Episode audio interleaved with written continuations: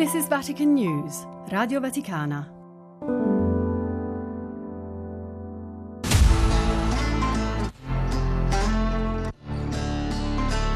Le chiavi di Pietro.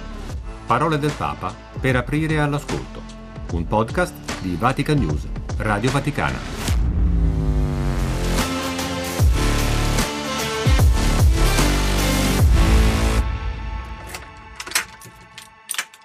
Questa edizione sia l'occasione per allargare il cantiere. Eh.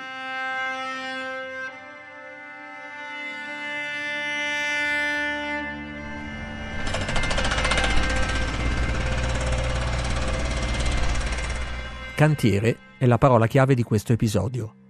Per definire questo lemma prendo in prestito una frase di Susanna Camusso, senatrice e prima donna in Italia a guidare un sindacato, la CGL. Cantiere, afferma, è una parola che ha il senso della costruzione. Costruire, aggiungo io, non solo nel senso materiale del termine, e quindi case o palazzi, navi, ma costruire idee di futuro, mettere insieme maestranze diverse e realizzare qualcosa di concreto. Per questo, anche se dal suono non si direbbe, cantiere fa rima con speranza un luogo dove si lavora insieme perché tutti vogliono sperare, dice Papa Francesco parlando agli Stati Generali della Natalità il 12 maggio 2023. Cantiere come laboratorio anche per una Chiesa in cammino, come confronto costruttivo, come sinodo. Cantiere e speranza sono parole associate da Papa Bergoglio anche in passato. Che bello quando le nostre comunità sono cantieri di speranza. Eh?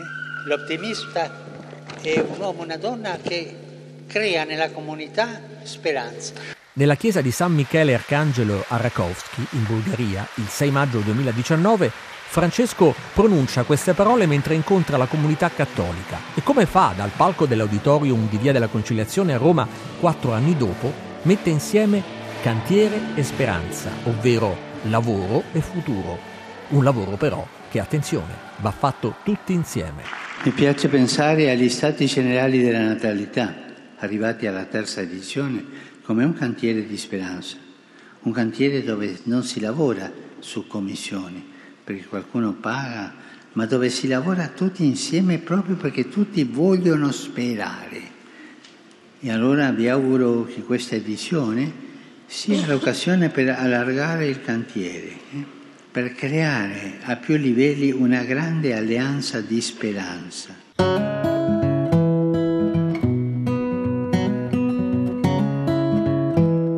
Speranza per Papa Francesco significa cercare strade nuove nei deserti più aridi.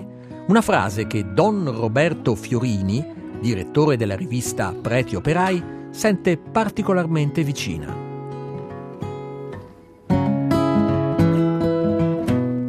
Quando dice nei deserti più aridi Dio apre la strada nuova, citando appunto Isaia, e, e lui invita a cercare eh, insieme delle strade nuove in queste situazioni di deserto. Ecco, io credo che i cantieri debbano collocarsi proprio nei deserti, perché è lì che può sbalciare qualcosa di nuovo e di positivo per la Chiesa. Don Roberto, oggi 86enne, un passato da assistente delle ACLI, le associazioni cristiane lavoratori italiani, nel 1968 resta folgorato dalle parole di Paolo VI. Non temete, dice Papa Montini, consacrandovi all'apostolato dei lavoratori, specialmente quando essi sono poveri, diseredati, solo illusi ed esacerbati dalle loro condizioni di insicurezza, di insufficienza, di inferiorità, voi avete scelto la parte migliore. La Chiesa è con voi. Sulla scia di quelle parole del mandato del Concilio Vaticano II che aveva aperto la possibilità per i preti di lavorare, Don Fiorini sceglie di andare in cantiere. Un cantiere particolare, difficile, un ospedale psichiatrico, una struttura che si sta trasformando grazie all'opera dello psichiatra Franco Basaglia.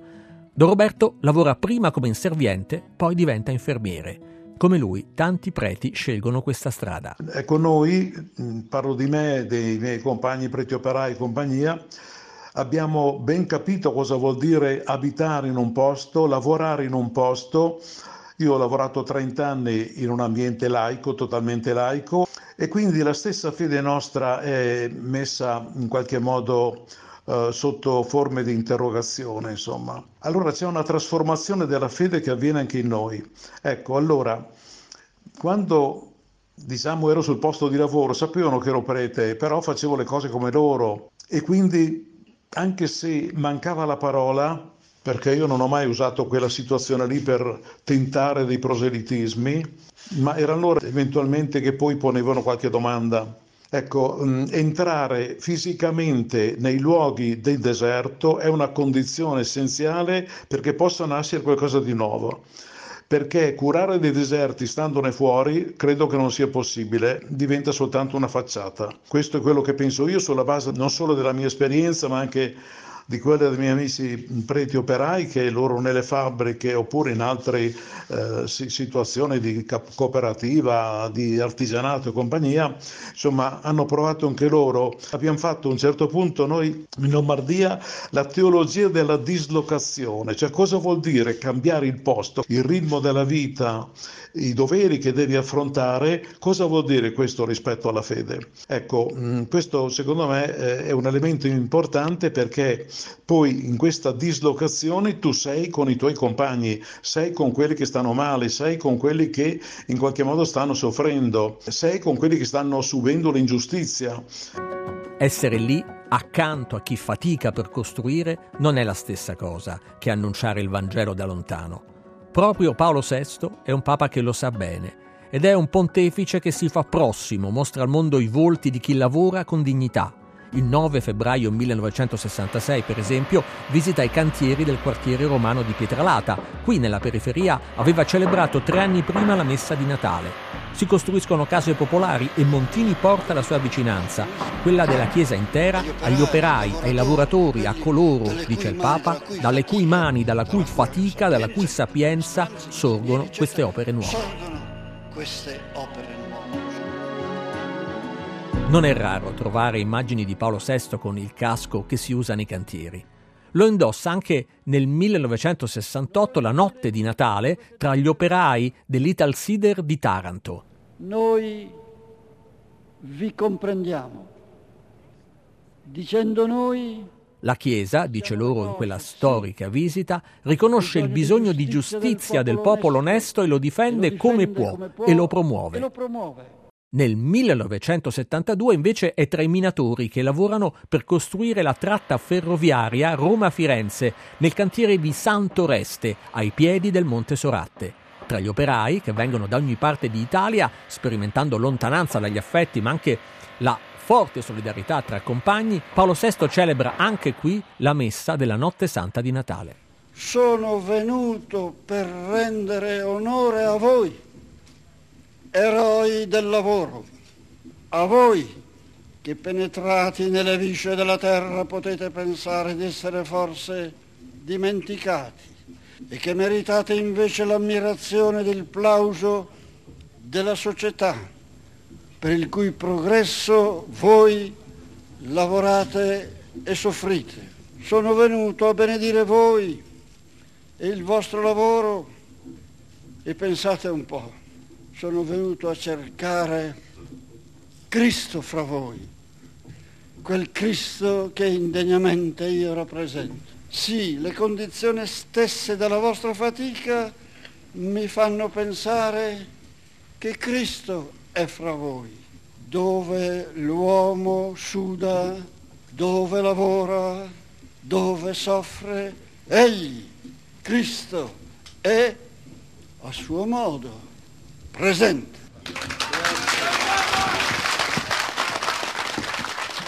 Cristo è tra voi lavoratori. Lo stesso concetto espresso 30 anni prima da Pio XII, incontrando in Vaticano una rappresentanza di lavoratori italiani. Era il 13 giugno 1943, domenica di Pentecoste.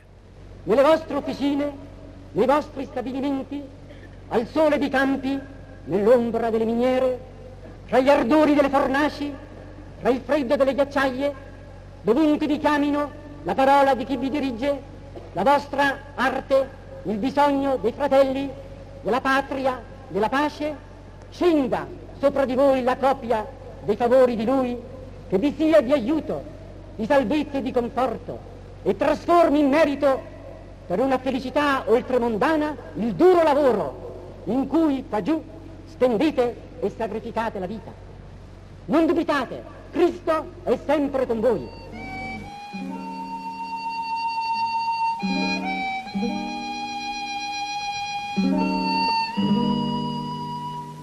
Sono parole che mi fanno tornare alla memoria un libro, Cristo tra i muratori, scritto da Pietro Di Donato nel 1939, da cui venne tratto anche un film.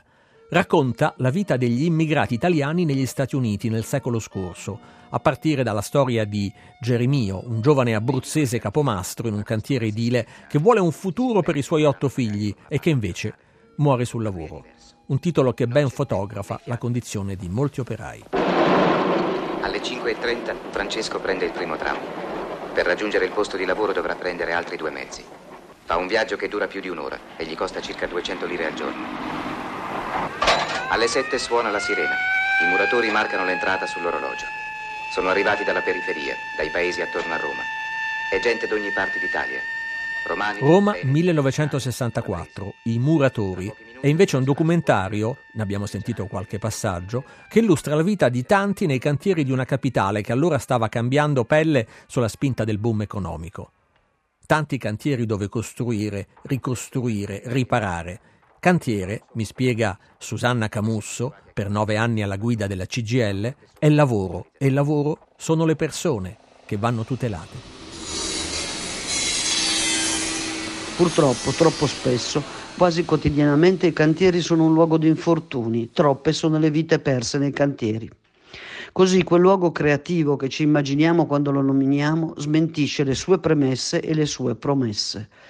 Non si investe abbastanza in sicurezza sul lavoro, si usano ben poco le tecnologie come ausilio per monitorare e prevenire. Troppo si sente ripetere la prevenzione costa, come si potesse tradurre in costo il valore della salute e sicurezza di un lavoratore. Si trascura la formazione perché si ha fretta sul lavoro e qui c'è quest'idea di non perdere ore in formazione, ma questo determina un rischio.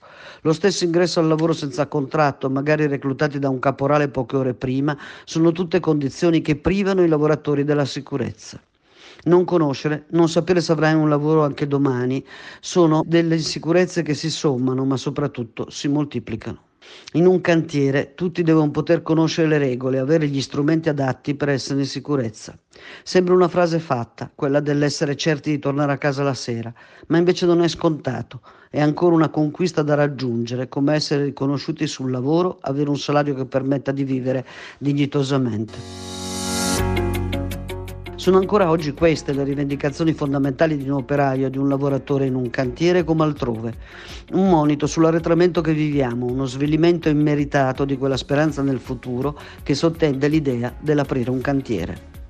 Le sfide di un operaio nel 2023, nel cantiere da aprire, sono di ricostruire quella solidarietà tra lavoratori resi diversi dalle norme sulle gare e sugli appalti, ma che sono invece uguali per condizione e necessità.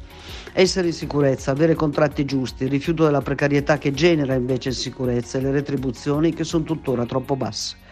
Poi in quel cantiere deve entrare l'uso della tecnologia, un sensore che vigili i perimetri, un sensore che blocchi un carico sospeso se vede delle persone. Potrebbero essere già realtà se si investisse, se la sicurezza fosse davvero al primo posto.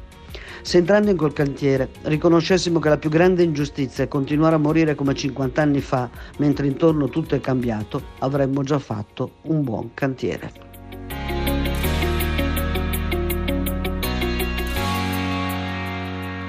Chi conosceva bene la condizione degli operai era un altro papa, Giovanni Paolo II. A Buenos Aires nell'aprile del 1987 aveva spiegato che gli anni in cui aveva lavorato nel cantiere di un'impresa chimica furono per lui una nuova lezione sul Vangelo. Nello stesso anno si era recato a Danzica, Lì sette anni prima, nei cantieri navali della città polacca, Lech Wałęsa guidava il primo grande sciopero di massa, un'agitazione che fece poi nascere Solidarność, il primo sindacato indipendente. Danzica, afferma in quell'occasione il Papa polacco, è città degli uomini di mare, città degli uomini del lavoro, del grande lavoro. Città di mare come Palermo. Nel lavoro l'uomo afferma se stesso, sperimenta la propria debolezza ma anche la propria capacità creativa. Poi, quando dopo anni di fatica assistete al varo di una nave, provate una soddisfazione che vi ripaga di tanti sacrifici.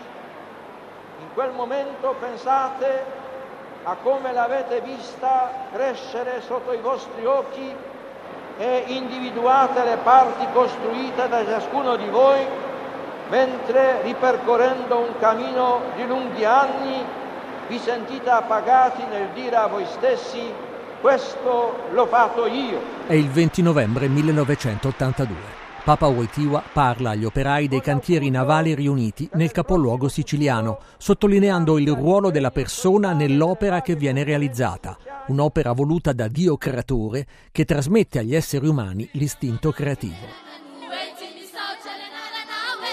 Dai cantieri navali ad una cava di pietra vicino Antananarivo, in Madagascar, dove lavorano 700 persone che accolgono festanti Francesco nel settembre del 2019.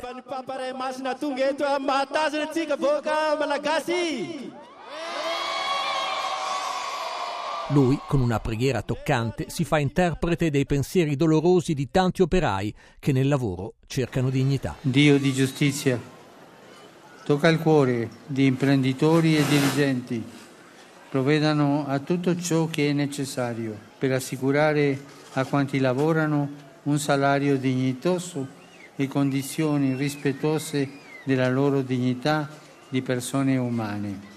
Prenditi cura con la tua paterna misericordia di coloro che sono senza lavoro e fa che la disoccupazione, causa di tante miserie, sparisca dalle nostre società ognuno conosca la gioia e la dignità di guadagnarsi il pane per portarlo a casa e mantenere i suoi cari.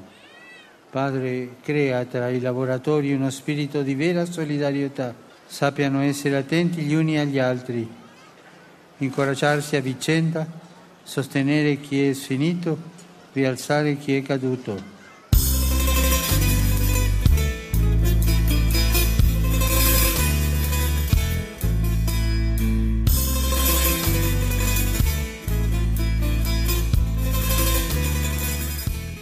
Cantiere per costruire, per far fiorire la dignità di chi ci lavora, luogo di condivisione, confronto, luogo del fare e anche luogo per incontrare il Signore, tra i volti che nella fatica comunque non si arrendono, ma si sostengono.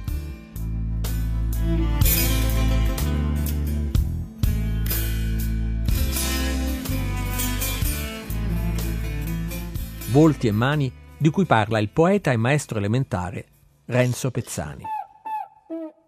Dice il Signore a chi batte alle porte del suo regno, fammi vedere le mani, saprò io se ne sei degno. L'operaio fa vedere le sue mani, dure, di calli. Han toccato tutta la vita terra, fuochi, metalli. Son vuote d'ogni ricchezza, nere, stanche, pesanti. Dice il Signore, che bellezza! Così sono le mani dei santi.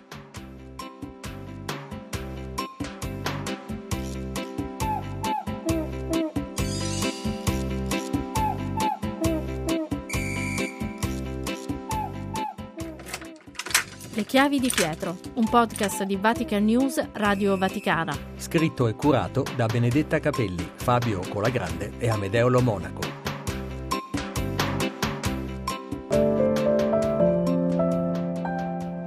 Vatican News, Radio Vaticana.